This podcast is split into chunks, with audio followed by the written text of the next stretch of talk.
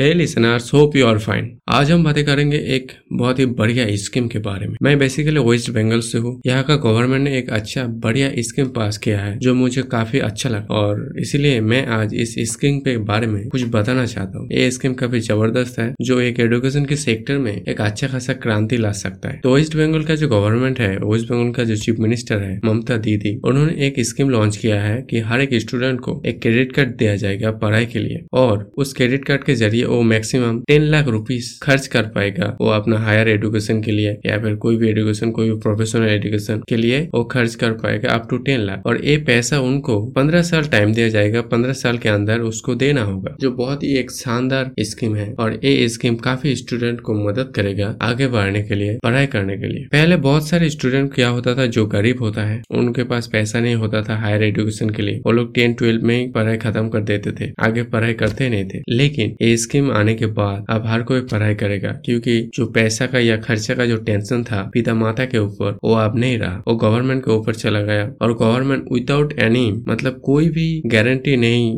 देना पड़ेगा। कोई ज़मीन, कोई हाउस कोई कुछ भी नहीं दिखाना पड़ेगा। गवर्नमेंट खुद यहाँ पे स्टेट गवर्नमेंट खुद यहाँ पे गारंटर है। तो बिना गारंटी के दस लाख रुपया मैक्सिमम आपको दे रहा है गवर्नमेंट तो ये तो बहुत बढ़िया एक स्कीम है। इससे क्या होगा, जो ड्रॉप आउट स्टूडेंट है, जो पढ़ाई नहीं करता था, वो भी अब पढ़ाई करेगा। जो गरीब है, जिसका बच्चा बच्ची पढ़ाई नहीं करते थे, जो खासकर जो स्पेशली गर्ल्स है, उनको कम उम्र में शादी कर दिया जाता था तो भी आप पढ़ाई करेंगे हायर एजुकेशन लेंगे, क्योंकि उनके पास अब पैसा आ गया और वो पैसा चुकाने के लिए उनके पास दस सॉरी फिफ्टीन ईयर्स है मतलब पंद्रह साल है। इस पंद्रह साल के अंदर उसको चुकाना होगा जब उसे नौकरी मिल जाएगा। तो this is very fantastic I think मुझे लगता है, क्योंकि इसके ज़रिए क्या हुआ, मेरे साल पंद्रह साल होता है, मेरे पास पंद्रह साल है चुकाने के लिए। तो मैं अगर लोन एक क्रेडिट कार्ड लेता हूँ तो अगले दस साल के अंदर मैं कुछ ना कुछ तो कर ही लूँगा। कोई ना कोई जो जॉब नौकरी बिज़नेस तो खड़ा कर ही लूँगा, और बाद में मैं चुका दूँगा गवर्नमेंट को दस लाख रुपया, जो बेहतरीन है मेरे लिए। इससे कि बहुत सारे स्टूडेंट पढ़ाई करेगा, और मुझे लगता है कि वेस्ट बंगाल के हर एक स्टूडेंट अब पढ़ाई स्कूल जाएगा। किसी के घर में अनएडुकेटेड नहीं रहेगा।